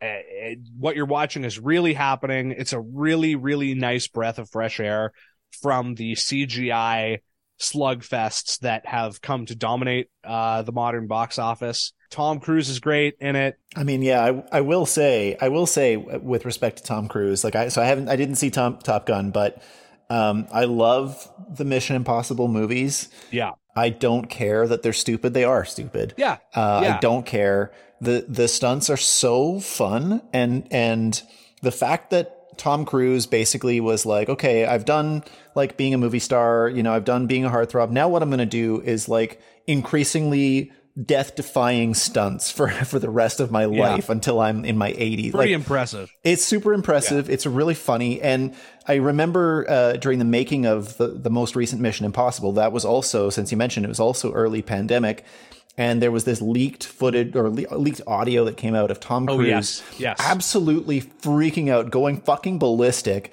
at the I guess the cast crew, whoever was not taking COVID protocols whoever seriously was, yeah. enough, and you know, in his really yeah. high squeaky voice, Tom Cruise is just screaming at them yeah. about the importance of this movie and bringing joy to people's homes in a terrible time, and how could you put it at risk by not wearing a mask? Like he was actually, just livid kind of endearing. Yes. Like in a strange way. Oh yeah. Because it is, it is on the one hand, it's like, okay, it's this fucking like giant millionaire maybe screaming at like some employee or whatever, which is, you know, eh. sure. Eh. Yeah. But the fact that, the fact that he did present it in this way of like, like I remember the one thing I definitely remember him saying is he goes, "We are talking about the future of our industry." yeah, and, yeah, totally. And he was right. Like yeah. he was basically saying, like, like he's like, "We have to prove that we can do this." Yeah. Or there's just not going to be movies. Yeah. Like for who knows how long. Yeah. And who knows if the machine could could keep running for and as it turned out and you know obviously there's a there's lots to be said about it but as it turned out like there basically was enough in the tank in yeah. the hopper for the industry to to survive. Yeah. Uh, through the period where they couldn't do anything. Uh, but yeah, I found it kind of endearing uh, yeah. that he, you know, the man. people talk about Scientology or whatever, but the man's real religion is movies. yeah, well, his his real religion is like throwing himself out of airplanes, like you know, or helicopters, yeah, yeah. clinging so, to the edge of them, you know, the whole bit. So Top Gun Maverick, unexpectedly fantastic, way better than the original. Miles Teller, surprisingly good in it. Definitely some cheesy stuff and also like hilariously takes place in an alternate universe where the United States military is being outpaced by some other undetermined, like oh, sure. undetermined country. Of course. And I, but I will say, I respect the choice that they do not say what country it is. Yeah, fair enough. So while it is a rah rah semper fi like military propaganda movie, it is only a pro America movie and not an anti some other place movie. Oh, and so yeah, small victories. that makes it, yeah, that makes it a lot easier to digest. Uh, after that, I have Hustle, which is a movie. Uh, it stars Adam Sandler. It's a Happy Madison movie, shockingly, but not really a comedy. It stars Adam Sandler as a scout for, I believe, the Philadelphia 76ers. Yes, it's the Philadelphia 76ers. And, um, he is beloved by the team's owner. He's a great, he's like a super scout. Um, he was a, uh, a really, uh, a once highly touted prospect who suffered an injury and, and never played again and then the owner that's that smiles upon him so much dies and the team is taken over by the owner's dipshit evil fail son. And basically it's the story of the the dream of every scout which is to discover a giant six foot eight like titan an Anthony Davis type player who like like just like a giant of a man who has the skill of of like a six foot one guy. You know what I mean? Mm-hmm. Playing pickup basketball in a parking lot in Spain. um, and it's the story of him trying to get this guy drafted, basically. First by his own team, and then later just basically throwing his career and life down the toilet to to try to get this this kid or kid, he's like 22 or whatever, an NBA career because he gave it up to raise uh, a daughter because he, he impregnated a, a girl when he was a teenager and became like a construction worker or whatever. Very earnest, very sports movie, but did a thing that I really, really loved, which was to because there's only so much you can do with a sports movie, right? Like it's yeah, it yeah. generally is going to hit the same beats. It's about, you know, rooting for the underdog kind of usually, right? Mm-hmm. It's always going to hate those, hit those same like uplifting beats. Even if someone loses in the end, they're going to be a lovable loser or whatever. And so you're kind of limited with what you can do. But one thing that this movie does that I haven't really seen before is it's not a team versus team. It's not a team versus the world like Moneyball or whatever. Mm-hmm. It is very specifically player and scout versus owner and that is how the conflict is presented. Mm. Um, and as somebody who knows a lot of people who work in sports and who work for sports teams, I thought it basically nailed how the office politics of a sports team work, mm. how they operate, and what happens when you fall out of favor, and um, had a surprisingly like materialist outlook and mm-hmm. analysis for a sports movie, okay. and um, and I, I really loved it. I, I thought, uh, I super happy to see not only Adam Sandler be in another great role so soon after Uncut Gems, but also have it be in a movie about basketball. Yeah, yeah. Where all the basketball players are played by real basketball players, which he is extremely cool. He just loves that shit. And then, yeah, and then uh, I, I I I thought it did a really good job of sort of people talk about the media a lot as this monolith or whatever, and I think we, as a culture, as a society, we understand that the media is important, but we don't weight it properly. And this movie kind of shows very, very specifically why the media can be such a dangerous thing. And specifically, it's when it is a mouthpiece for power, as it mm. is portrayed in this movie with the owner kind of using his lackeys in the media to try to destroy this guy's career. Mm. Uh, so yeah, I thought it was really brilliant that's enough, that's enough on that one because we're we're we're getting into it now. We gotta we gotta start speeding up a little bit.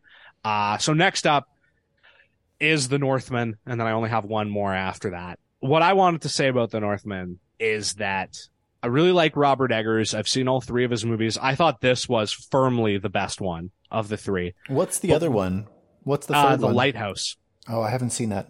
It's good. Okay. Uh, I like in order. I would say the Northman is the best, then the Lighthouse, then the Witch. The Witch is a movie that's like I respected it and was interested and fascinated by it more than I liked it. Okay, yeah, fair. And I thought this movie kind of delivered on the promise of The right. Witch. And yeah, the yeah.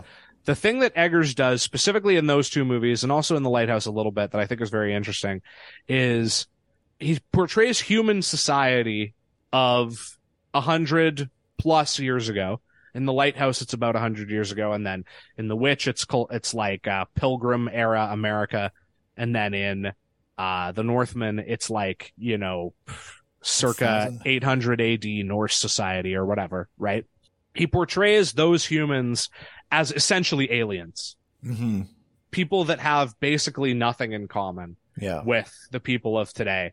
Uh, with modern society. And I think it does this interesting thing where it kind of tells us it, it's a testament to why you don't have to tie things to the current cultural moment to have a lot to say about the current cultural moment or about or that we can take away and apply to to our lives into modern society and i think one thing that basically uh, this movie in particular does really well at least for me and i don't know if it's intentional or not but i think it really destroys the idea of like heritage as something that is worth preserving Mm-hmm.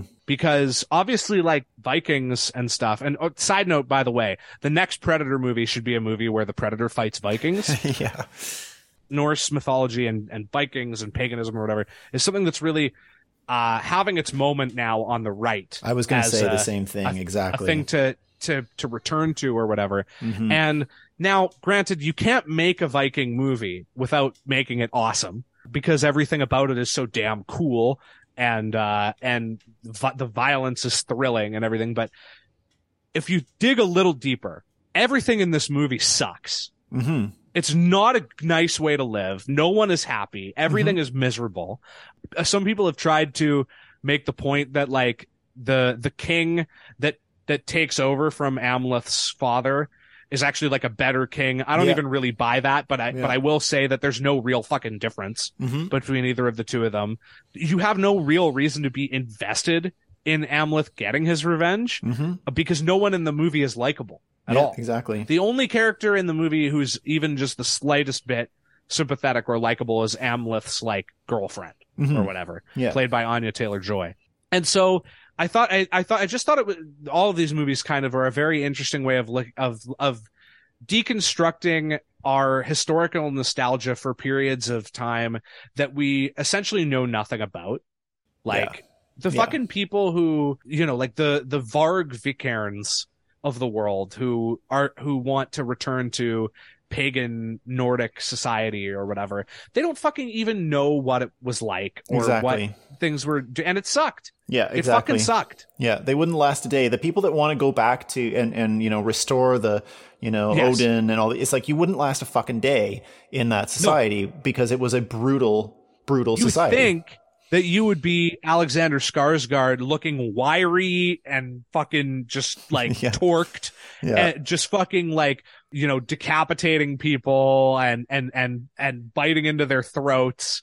And what you would really be is you would be one of the poor skinny motherfuckers inside one of the houses that they exactly. burned down exactly. with all the people inside. Yeah, exactly. And I, I don't know that that's the point he's trying to make, but I like that you can take that away from it. Yeah, at the very totally. least. Totally. Yeah. Uh, any, uh, did, did you want to add anything no, about the North no, before I get to my last one? I, I, I agree with you, and I also think it's the it's the making strange of the Vikings, right? It's mm-hmm. it's taking yeah. the Vikings, which have um, gone through this, as you say, this weird kind of rehabilitation um, and sort of mythologization. Also, you know, it's the far right doing it, but it's also you know the MCU versions of Thor and Loki. Yeah, we all kind of do it. Yeah, it's it's just it's yeah. happening, right? And taking it and making it not just brutal, but also very strange. Um, yes. I think the film very consciously made it all super strange. Um, I, I, did a bit of reading about it, and they were actually really meticulous in their hmm. reconstruction mm. of the kind of the social um, uh, experience of people uh, in that moment, and and where they didn't necessarily copy directly, like, oh, here's a ritual that was done. We'll do that in the film. Instead, mm. they got the the mentality. They figured out the kind of the mentality of the rituals and then recreated or, or created new versions of them. You know, like when Ethan Hawke does the thing where he's howling like a dog and makes his, makes Amleth, you yes. know, howl like yes. a dog. It's really fucking weird. And Willem Dafoe's in there being weird and it's super Bjork's weird. in there being yeah. weird. They're all, it's all really strange. And that to me was the strength of it was to just say like, you fucking people don't know anything about what it was like to be a Viking and to live in the old Norse mm-hmm. like world. It was weird and, and in many ways like scary and shitty, you know? So stop pretending yes, it was yeah, like okay. a Thor movie. Three more, yeah, exactly. Three more very rapid fire points. One, I thought that they did a very good job of kind of blurring the line between reality and fantasy Yep. Everything that happens in the movie that has a fantastical element to it could be real or it could be imagined. And that is something that they they they blurred that line very effectively. Mm-hmm, yeah. Um because I think that there's a reading of this movie that is that is like no like this is really happening and and and it's a, a faithful rendering of like what the Vi- what Vikings believe and and their mythology or whatever. And then there's another reading of the movie that is Amleth is a fucking nutcase, mm-hmm. and he has visions. Mm-hmm.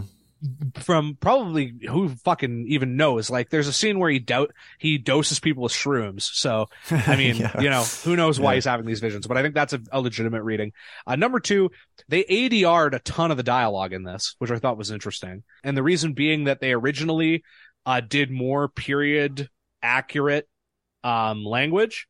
but it kind of bombed with test audiences because mm. they couldn't understand what was going on. And I actually respect this choice a lot because was, that was something that I struggled with a lot in The Witch. Right. Okay. So, so good on them for realizing their mistake and fixing it. Mm-hmm. And then the third thing is, um, Robert Eggers needs to direct a Moby Dick adaptation. Oh God, that would rule. It would be so fucking good. That would rule. Unbel- it would. He is the guy who could do it, and yeah. I really hope somebody gets on that because, that like, would that would that would absolutely. Okay, and my number one movie of the year, don't care, uh, Avatar: The Way of Water.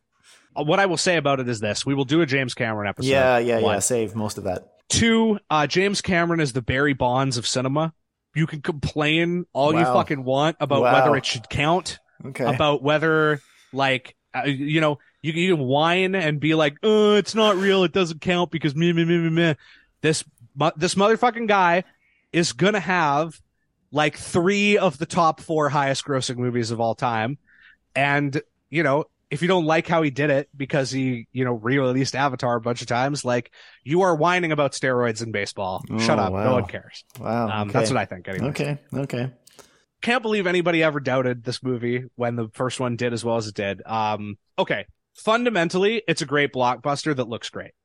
Like nothing else that's coming out right now looks like this it, they showed a trailer before it for Guardians of the Galaxy three and a half or whatever it fucking is. It looks like shit, like compared to this. Like, hmm.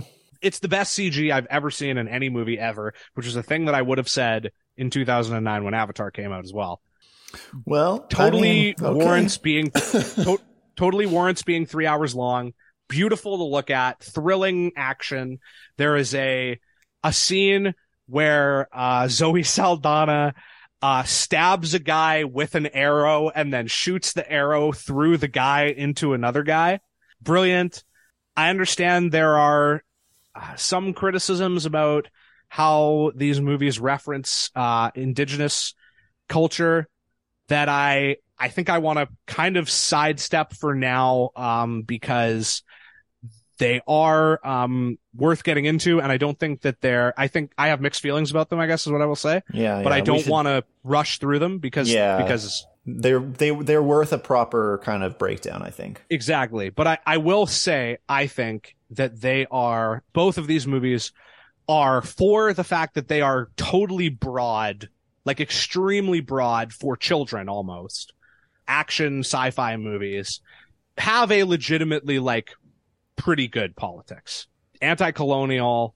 I would say like most of most of James Cameron's movies, the things that that draw his ire are good things. Even if you know, I wouldn't just James Cameron's a fuck, probably a fucking billionaire. Like he's not a socialist or whatever.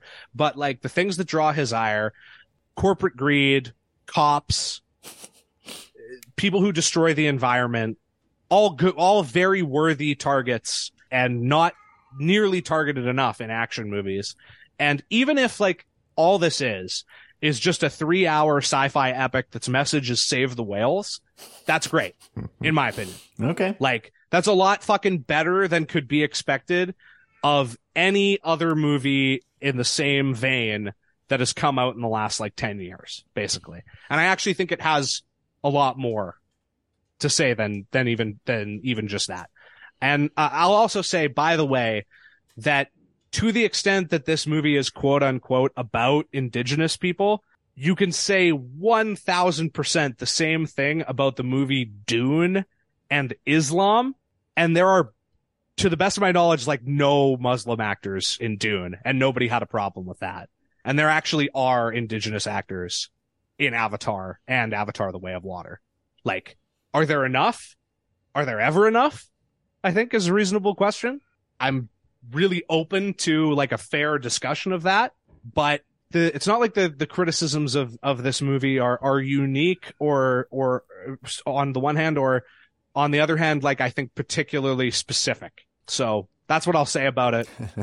Loved we will, watching we will. Yeah, we will have to come back. Yeah. That deserves a fuller discussion. I mean, I, you know, I'm not ready. I'm gonna, I'm leaving you on that plank for now. Yeah. I'm not ready to come sure. to your aid, but I am prepared to say there is something. I agree with you that there is something about James Cameron's movies in particular that people pull at. Um, I think mm-hmm. perhaps rightly so, uh, but nevertheless, he is treated.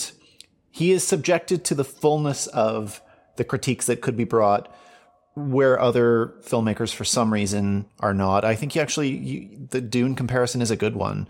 I didn't mm-hmm. hear nearly any of that of the of the same type of criticism of Dune, and I mean, it probably deserves to be there. Um, certainly, Star Wars. So. You know, uh, yeah. I mean, we love to celebrate George Lucas for saying explicitly, yeah, the Rebel Alliance is the Viet Cong, mm-hmm. which, yeah. cool. I mean, I'm down. That's yeah. great. There are also but, no Asians in yeah, Star Wars. Right? I mean, why, then why is Luke Skywalker yeah. the Viet Cong? Like that's, you know, and, and so, yeah, um, I, I think there's perhaps some double standards going on there, but we th- it, this is all worth a bigger discussion. I think we should exactly, we should really yes, do that yes. as a, as an episode. J- James Cameron absolutely needs his own episode. Yeah, yeah, no question about it. So that's it for my okay. for my best. Okay. So we have, by my count, about fifteen minutes to to to fire through our worst. I'll let you go first. Yeah, honestly, honestly, I don't have much to say about any of these. I mean, they're sure. they're on my. I didn't. These are not um, movies I hated as much as they're just movies that I found boring or or disappointing. Mm-hmm. Um, you know, the most disappointing one for me was All Quiet on the Western Front because yes. there's so much potential in that story um, to do like really deep criticism of capitalist imperialism. That's what it should be. That's what the book in some ways is. And the film just totally um, stopped short of, of that. The film does a very superficial critique um, of capitalism and militarism and it is very superficial, uh, and I hated that. They don't even mention. There's not even a mention in the film of the socialist revolutions that were taking place. I mean, World War One mm-hmm. ends with a, rev- a socialist revolution in Russia and a socialist revolution yeah. in Germany, where the action is supposedly taking place. They don't even mention the Bolsheviks. Yeah, which a lot uh, of people forget. Yeah. Yeah. Yes, yeah. exactly. Especially in the case of Germany, been completely written out of history, and this movie yeah. contributes to writing fucking you know, Karl Liebknecht and uh, Rosa Luxemburg out of history. It's really irritates me. Out of history. Yeah. So um, yeah, I uh, I was gonna see it, and then I saw it on your worst of list, yeah. and then uh, so I I tabled it. It's I will probably watch it at some point. But. Yeah, yeah. yeah. Um, the other ones uh, that I didn't like, I mean, my, I saw Mind Cage and I was just bored as shit by that movie. I don't have anything to say sure. except that it's, it's a boring. movie called Mind Cage. It, yeah, that's enough. Yeah. That's all you need to know. Um, uh, Licorice yeah. Pizza, I was disappointed. I find I found P.T. Anderson ah, okay. to become yeah. just really uh, just up his own ass and. Yeah, sure. Yeah, you know, I just I wasn't into that. it. And and truthfully, I like I don't necessarily think it's some groundbreaking and like taboo busting thing to have a 15 year old and a 25 year old in a romance. Like I think that's actually kind of messed up. And oh I, yeah, yeah, you know, no, like, I agree. So yeah, uh, what I'll say about it is that my my feeling about the movie was that it was a pretty good movie that became a quite bad movie because of the ending. Yeah, that's fair. Like if if it is if it was just a movie, I I thought a lot of it was was good. Like I I went and saw it in the theater. I enjoyed it for the most part. Like I was in, engaged throughout. I do find it weird, kind of, that people were so okay with it. Mm-hmm, mm-hmm. What I will say about it is that basically the movie only works if you think the last scene is imagined mm-hmm. okay. by the yeah. by the main character, sure. which and that's not like you kind of have to stretch yeah. to think that. So like, there's nothing in the movie that would that would give you that. Yeah. So you know, yeah, I, it would work, save for the ending, as a meditation on a, a thing that I think a lot of people have felt at some point in their life or have gone through or have understood where you're a kid and you are into a, an older person and but you don't yet have the experience or the understanding to to grasp why that is inappropriate or it doesn't make sense. Sure. And so it is always this this purely pining thing that you can never have. Yeah. Right? Sure. And so if the movie was just that and the the main um girl in it whose name escapes me at the moment was was only ever the object of that or and and not the subject or or I don't know if I'm yeah yeah I, articulating I this well necessarily but like it's actually the fact that she exercises her own agency at the end of the movie that makes it not work yeah. which is a weird thing to say yeah but it's it's true like a, a movie about a 15 year old being into a 25 year old, especially from a male perspective, mm-hmm. can be an interesting thing in a coming of age movie. But if the woman at the end is like, yeah, actually me too, then it totally recontextualizes the whole thing and makes it fucking weird. Exactly. Yeah. And I thought it was strange that more people like I I hate doing this thing where you you reverse the genders of something to make a point exactly. because I think it often falls short because it's yep. not the same. Exactly. But having said that, if you reversed the genders in this movie, there's no question that everyone would think it was fucking creepy as shit. Absolutely, and predatory. have a problem with it. Yeah, so, exactly, exactly. Yeah, That's exactly know. it. I, and I, I agree with you. Like that reversal thing is often done in bad faith, but I think in this case, the the the reversal makes the point because because the gender isn't actually the operative thing that's happening there. It's the it's mm-hmm. the predatory age gap thing that's yeah. happening. That's yeah. the operative thing. So yeah, an actual I, problematic age gap. Yeah, exactly. yeah, I mean, not, fifteen, not one of these bullshit Twitter ones. Yeah, like yeah, exactly, exactly. It isn't age gaps aren't inherently a problem, but when one person is fifteen and the other is twenty five, yes, yeah. it is child and adult. Like, come on. Yeah, yeah. So right. yeah, so um, yeah, didn't like it. Any more? Uh, the other ones were okay. Mortal Kombat, which I just I really wanted Mortal Kombat to be great. Sure. Like I yeah. wanted it to be fun, and it wasn't. It sucked. The Lost Daughter, I really disliked. I I, I found it just I was I was shocked at the way that critics loved it. Um, mm-hmm. um, and you know maybe I, maybe if I read the book, I'd see it differently. But uh, as much sure. as I like Olivia Colman, I just I really didn't like the movie at all.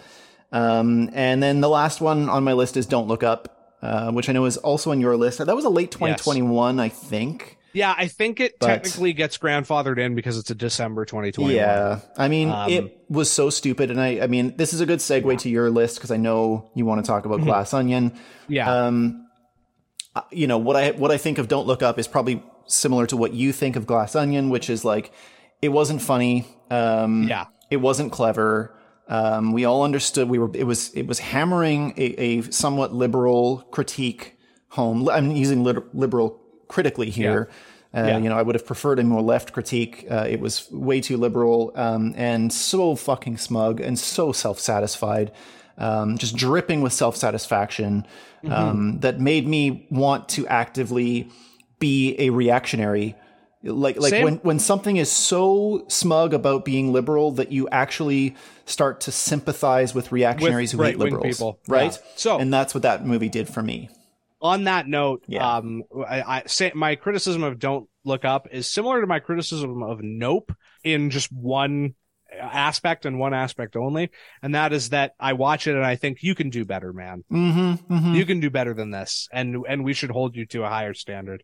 Adam McKay can do better than this. Mm-hmm. He, I think he, if he wants to tackle stuff like this in the future, he needs to work with somebody smarter than he is, mm-hmm. uh, to kind of sharpen the critiques a little bit because mm-hmm. I actually think Adam McKay has pretty decent politics and his heart's in the right place. And he, he's obviously can be very funny. We know he can be funny. Um, anyone who's seen, you know, Anchorman, Anchorman is a funnier, more insightful satire than this movie is. Uh, he can do better. He should do better. Thought it was very bad, even from, uh, just a storytelling standpoint. There's whole sections that are just boring and, and not interesting. Mm-hmm. So Okay, once again, grouping these through very quickly. Uh, where the crawdads sing, mostly just me- mediocre, uh, but sort of uh, angering because uh, it's the kind of thing that like could have been a good like Joel Schumacher A Time to Kill style movie in the 90s, and instead is a movie released now that sucks. Um, mm-hmm. Father Stew, that that was my fault for watching it. Um, yeah, I was shocked to see that, that on your list. Yeah, Do Revenge, uh, firmly a movie that's not for me a movie about Gen Z that felt extremely written by a millennial and felt like a lot of regurgitated shit that Gen X said about me when I was mm. 20. Mm-hmm. Um, didn't like it. The Adam Project, it, eh, again, just deeply mediocre, but stop de-aging people using CGI. It looks like shit. Yeah, um, totally. Okay. Following that up, uh, Don't Worry, Darling. Uh, another movie that I actually thought was mostly just mediocre, but was mediocre in a very fascinating way both in terms of the discourse it generated um, about what was going on on uh, on set, which felt like it must have been created to juice interest in the movie. Yeah, because uh, actor and director don't like each other is not usually a thing that can uh, sustain itself through like yeah six months of news cycles. Felt like a Black Mirror episode from 2017, uh, mm-hmm. uh, but a decent one. And but it, it, it's a testament to uh, as as we'll get into with Glass Onion. Um, the problem of trying to tie your uh, movie into the zeitgeist, into the discourse. right. The half life of that, especially right now in the age of the internet, is very short. Mm-hmm. Um, and to to just dance over Glass Onion. My biggest complaint about Glass Onion was this: it was it was a movie that was rendered unfunny by real life happening. Yeah. Everything that has happened to Elon Musk in the last month is funnier and more on the nose than anything that happens in that movie. Mm-hmm. Which is why I request that humbly that we nominate it to be the next episode that we do. Okay. Um, yeah. Uh, we'll, uh, Glass Onion and Knives Out next episode. Yeah. You quite you quite liked it. I yep. basically hated it, and we've both already seen it. So that works. It'll yeah. kind of make up for uh, all the time that we spent watching movies for this one. Yeah, that works. Yeah, I, I, mean, I you know, with Glass Onion, the only thing I'll say is that I enjoyed it at the time. Um, mm-hmm. I in the same way that I enjoyed Knives Out, I enjoyed it as I was watching it. Yeah, Knives um, Out, I thought was good. Yeah, definitely, and and I and I, I liked this uh, as I was watching it. Um, it drifted out. You're right. I checked. It was initially on my best of list. It drifted to my honorable mentions, and then it drifted out of them in part because by watching of, superior movies that I recommended. Yeah, yeah, yeah, of course. yeah. Um, uh, I was just the power of your persuasion. No, but I That's actually, right, yeah. the thing is, it, you're right. It became less funny the more real life was funnier. But yeah. I mean, I'm not sure, and we'll take this up when we talk about it. I'm not sure totally. it's fair to blame the film. The film was written and this was all created yeah. before Elon Musk made such an ass of himself. I will give it that. So it's there not is, its fault. Yeah, exactly. Like timeline still. stuff there. But anyways, um, I'll let you finish your list because I know we're up against the clock. Nothing sums the movies what the movie is attempting to do and failing to do up better than the fact that it features Jeremy Renner as a name drop as a joke. Uh huh. Yeah. And mm-hmm. Jeremy Renner is now possibly like in a coma forever. Yeah. For the rest of his life. Like, yeah. I feel like that is a very st- strong microcosm of what happened to yeah. this movie. But yeah, we'll, that's a... we'll get to do a full episode about yeah. it. So I'm really excited because I, I think it's, it's totally worth discussing over a full episode. Yeah. So that leaves me with one movie, uh, that it was a movie that I thought was just okay, but that both the response to it and the movie itself pissed me off so much that it rendered it into my worst list. And that movie is The Batman. yeah. And so I re- recently went back and watched The Dark Knight, which proved to me that you can make these movies good. Mm-hmm. The Dark Knight is a good movie. Mm-hmm. Um, the performances are good. The writing is mostly pretty good it's kind of realistic, but it's not trying too hard to be. Uh, it, it doesn't seem actually like it's trying too hard to be dark with the benefit of hindsight because everything that's come after it has tried so much harder to be dark. Mm-hmm. Yeah. And, you know, the political valence of it is questionable. It's certainly less um, straightforward than the one in this one, but I still think it is interesting and it's trying to deal with Batman as a character in an interesting way. Uh, has some interesting ideas about, you know, vigilante justice run amok, especially with the, uh, surveillance thing. And I, and I, it, it, my only, only thing on this is that the, um, Christopher Nolan trilogy is, I would say, quite fascist and quite eh, fascistic. Uh, yeah, but I mean, I'd have to see the third one again. Yeah, I got okay. So, yes, so, the third yeah. one is the key to that. So that's yeah, point. Yeah, it, I think uh-huh. it's quite fascistic, but they're better movies. Yeah, exactly. So, yeah. which doesn't excuse the fascism, but Batman is a fascist character. There's really no way to retcon Batman out of like he's a fascist vigilante exactly. who's mad that the cops aren't doing enough to fight crime, to fight poor people. So, and you know, because of that reason, that is part of why the Batman doesn't work for me. Yes. Yeah. It tries to make Batman better. Mm-hmm. And as a result, it just the movie just kind of falls apart. Yeah, for yeah. me as a result. Well, I, that's not actually my biggest complaint uh, of it. My biggest complaint is a purely aesthetic one. There was a movie that people were making fun of recently because it was on a lot of best of lists at the end of the year. That is a documentary that is mostly a a black screen with sound and just a few like images that pop up at certain times. And uh, I remember when I heard about it, I was like, "Oh, so they made a documentary about the making of the Batman." this yeah. movie yeah. is literally fucking imperceptible it's, at times. It's so dark. It's so dark.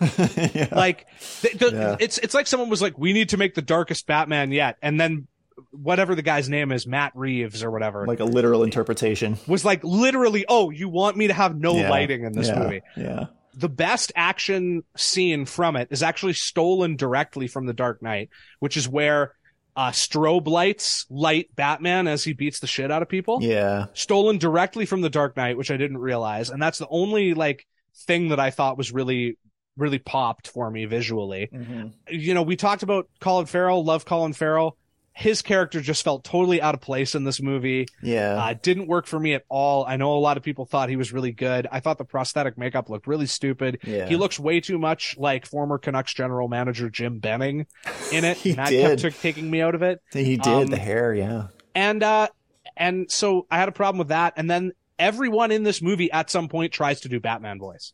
So yeah. there's, there are scenes, particularly Jeffrey Wright, who mm-hmm. plays Commissioner Gordon there are scenes where Gordon and Batman are literally going like, "What do you think we should do? Well, I don't know. What do you think we should do?"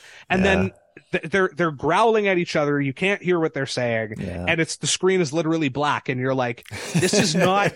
this is just nothing. This is a yeah. black hole." This is like me with my friends be. at a party. It's really late and dark, and we're all doing Christian Bale Batman impressions. Exactly. Um, and then my my last thing too is yeah, I thought the politics of it, like the fact that they tried to make it better actually just made it worse because totally. it's like I would rather watch a a filmmaker make a movie about a fascist that is and make the movie fascist but wrestle with the fact that it is fascist mm-hmm. than watch a, someone try to make a fascist not be fascist and yeah. in fact be good. Absolutely. And uh, I I had an issue with you know I think they tried to do like a class thing in here, but ultimately the Riddler's issues are are totally personal. Like your dad owned an orphanage that I got mistreated at. Yeah. It, it's very much like revenge. It's not political. Yeah. Actually, as much as they try to weave that in, it's just a personal grievance. Yeah. Um, mm-hmm. Which again, it's, it's, it's yeah. to your point because like that, the, the, the Batman story is always the same. It's a villain with like a seemingly sort of class adjacent problem. But then in the Batman version of it, the class part becomes less important to the person than their personal thing and their personal mm-hmm. vendetta, which they invariably take a thousand steps too far, uh, you know, and turn it into, and therefore I have to do a serial killing, which then justifies the Batman's, you know, like vigilante yes. response. I mean, that's the, that's the playbook for Batman is take class related or class adjacent problems, turn them into villainous plots, and then have Batman kick their fucking ass.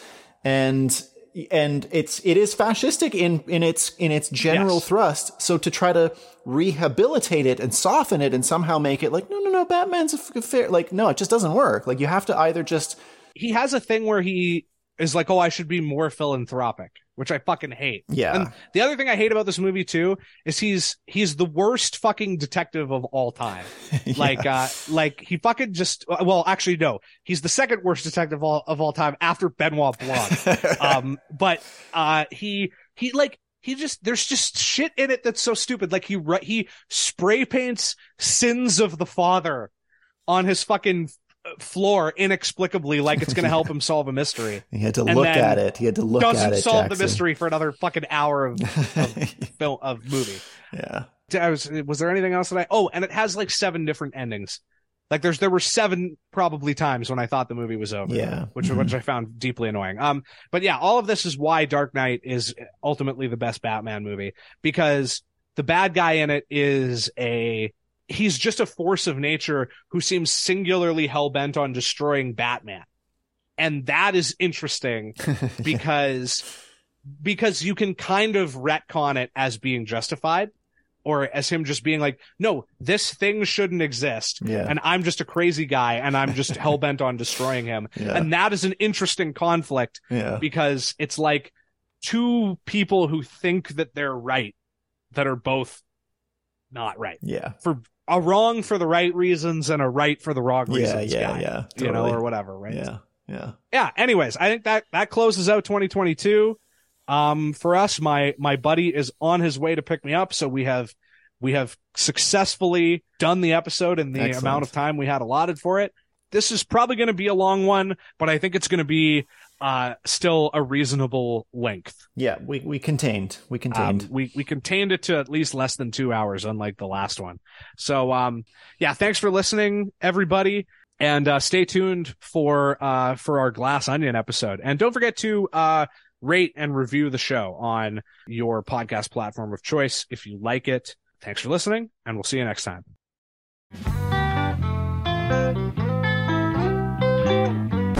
Ah, fuck. I just remembered I forgot to say I hated Pinocchio. I thought it was stupid. He, he keeps dying over and over again. And one of the times it's because he gets shot in the face by Mussolini. It's just stupid. I just didn't think it was good. Uh, the animation is, was good, but, uh, Guillermo del Toro, he's like fucking Tim Burton. He's just way too far up his own ass with like visual stuff. And then what he has to say is very surface level. Okay. Bye.